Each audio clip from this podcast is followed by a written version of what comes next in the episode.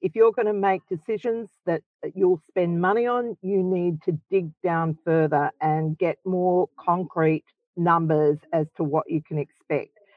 You're listening to the She Renovates podcast.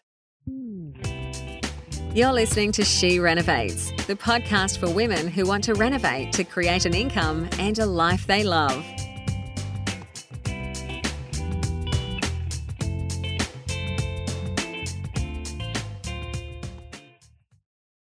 Hello, everyone. Bernadette back. That nutter behind me is Louise, for those of you who are watching. So we're at a conference today, but I'm... Hello, the gorgeous Dale Beaumont who brought us all together. Yeah. Oh, golly me. Let me gather myself. Okay, so we're about to get into today's topic, and what I'm going to be doing is something different, because one of my listeners got in touch and asked an opinion about her project via SpeakPipe, and I thought, let's do something different. So what I'm going to do is walk you through the steps that I would take to make decisions about what to do to maximise the performance of the property and the value. But before I do that, I want to tell you about our upcoming roadshow. So we're starting in Adelaide. So Louise, who you just met, she's the crazy woman, and Joe Vidello and I are going to be doing a tour of Australia. And we're starting in Adelaide. So most of the locations will be in the second half of the year, but we're going to Adelaide first. And so if you would like to come and join us, we're going to be talking about the things that you need to think about when you make a decision to buy a property. It's for women in particular, because often women are the drivers of the family strategy. And so our goal is to arm you with the information you need to make savvy decisions that will benefit your family. So the Adelaide event is on the 23rd of March, which is a Thursday evening. And so there's no ticket price, it's free. However, we're doing a thing called a ticket for good. So if anyone wants to pay for a ticket, the money will go to a local charity. So if you go to the landing page, it'll tell you all about it. So we're very grateful to Coroma in Adelaide for putting on the hospitality for the evening. It'll be quite a meaty presentation, so you'll get lots of value out of it. And we just really love to see you. So check that out, and the link will be in an event post on this page, or in this group, so that if you want to book in a ticket, remember you don't have to pay anything if you can't afford it. If you can, we'd love you to contribute to a small ticket price, and I'm not sure how much of it, but a large majority of that goes to a local charity. So let's get into today's topic. And so this is the property that Christy sent to me, and it's 2 Pindara Court, Grovedale. And I can't remember the details exactly. I should have put them on the slide, but basically they bought this in 2021 for $651,000. And so what Christy is wanting to know is, this is a long-term investment, and in terms of improving it, what should she be thinking about? And I suspect that I might be thinking slightly different to Christy. So what I thought I'd do is go through the steps so that you can, follow along, and it'll give you some idea of what to do. Now, the first step before we start thinking about how to improve this property, we need to do some research. Now, I'm just going to do very high-level research. When you're planning to spend money, you need to go deeper than I'm going to be today, but I want to do this to just indicate the areas that can help point you to where you should be looking. And so the first thing I would be looking at this is equity versus cash flow. So if you're thinking about doing a reno, is it to increase the equity in the property so that you can go off and do more things with that increased equity, or is it to increase the cash flow, or is it both? And so I'm going to consider that it's both, and that's the basis of the steps that I'll be doing. Now, at $651,000 with an income of around $500 a week, it's almost certain that this property is negatively geared. And so that is an undesirable situation because it eats into your personal cash flow. So that would be something that I would be suggesting that Christy considers. So firstly, I went and did a desktop valuation. While these things not overly reliable, I think this is a good indication of the value of the property. And it suggests that Christy has bought really well. So it's saying its estimated value is $760 when she paid $651, I think. And that range could be between $716 and $807. And while there's a high degree of confidence in that, the variation would be because there's no evidence for any improvement that's been in the property, the specific location. So there is always going to be some variation. And so you need to keep that in mind. Another thing that I would do at this point is go down through the comparables that are given to support that valuation and just look at how they compare and look at the ones that are valued higher to see how they compare to your property and whether you can achieve that a similar condition or amenity that those properties have in order to improve the valuation of your property. So the next thing I would do is go to realestate.com and go to the suburb and look at the median buy price for a 4-bedroom house in that suburb.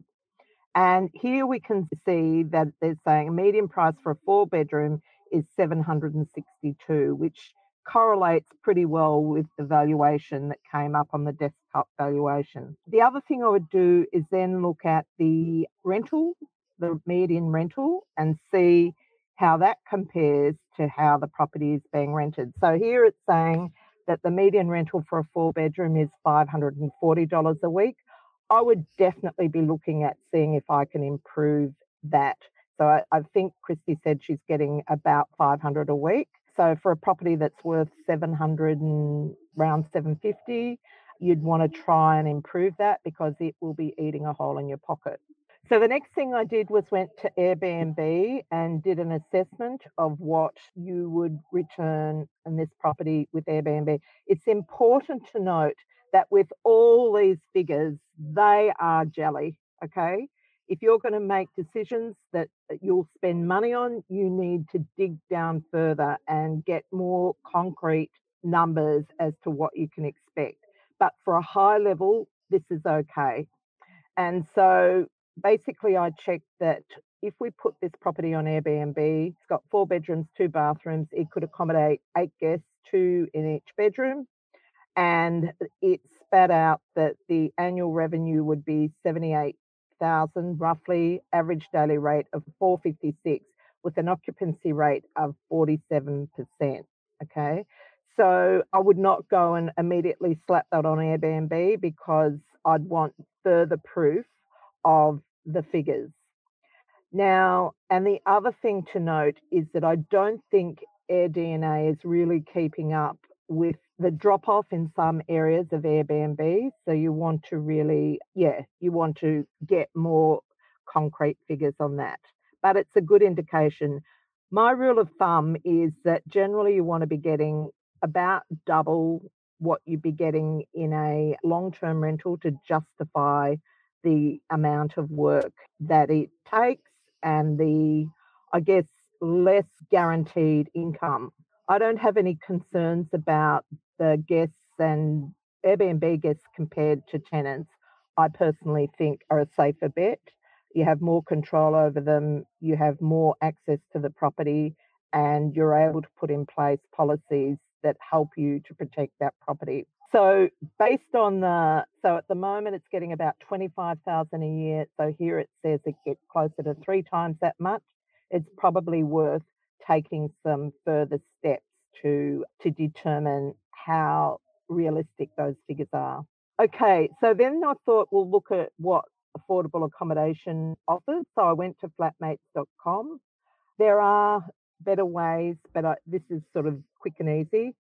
And so it's showing that roughly $200 a room is the going rate. Yeah, so, and there was plenty of demand. So you're talking about 4 bedrooms, roughly $200 each, with both affordable accommodation and Airbnb. There is some cost in compliance. And also you've got to remember that you need to pay the power bill, you need to pay the internet, and you need to maintain the grounds.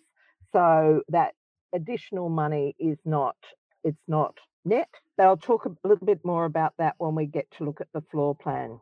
And then the last thing I did, still on the affordable accommodation quest, is to look at what one-bedder rental properties were on realestate.com, and there was very little. Now, that suggests to me that there may be a need for room-by-room accommodation. In fact, the only property that was available was a shared house. And so there's pretty soulless-looking bedroom, but that was all that was on the market, and it was for $150 per week. I'll talk a little bit more about that when we get onto the floor plan. So this is the property.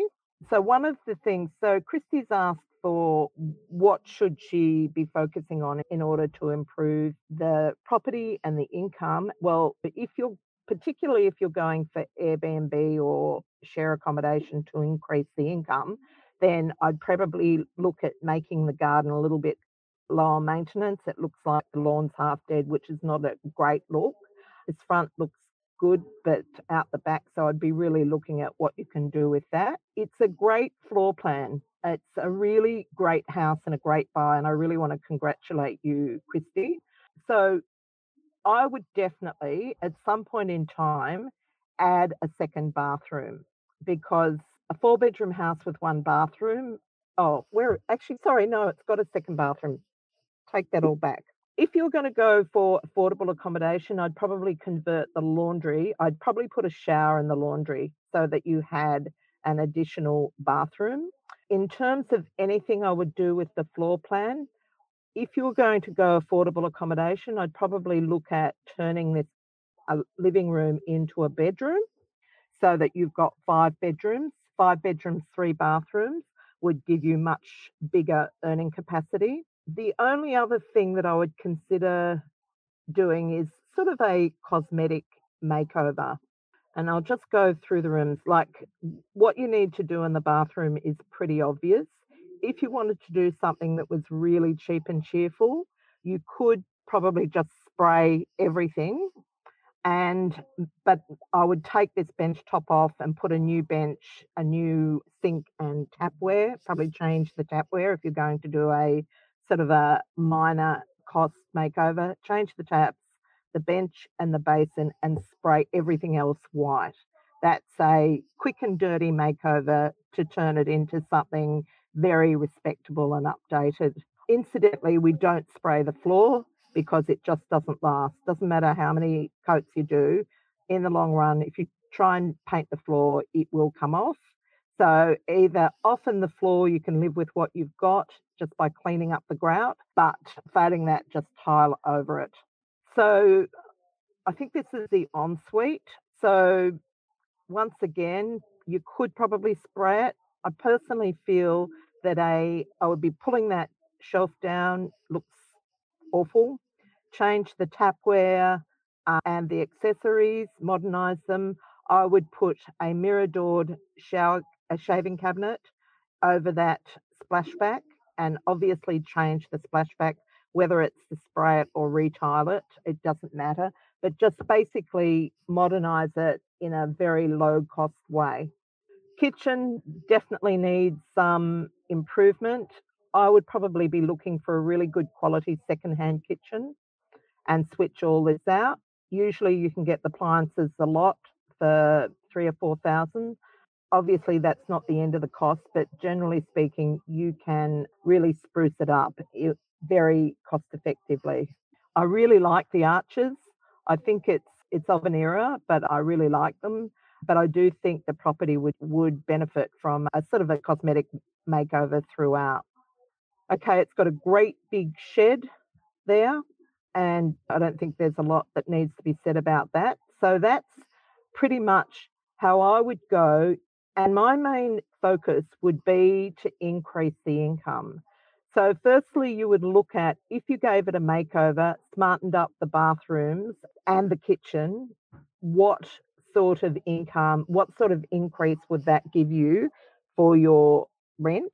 But then if you're thinking about going down the Airbnb or the share accommodation path, then obviously you're looking at hopefully bigger increases in your return. But then there are other considerations in terms of management of it and the type of reno that you do. For instance, if you're going for share accommodation, I would definitely put another bedroom in, and I would add a shower to the laundry so you could boast 3 bathrooms, because when you've got 5 people in a house, you want to make sure that there's not going to be disputes over the bathroom. But either way, I would definitely want to see you increasing that cash flow, and that will also flow on to improving the equity in the home.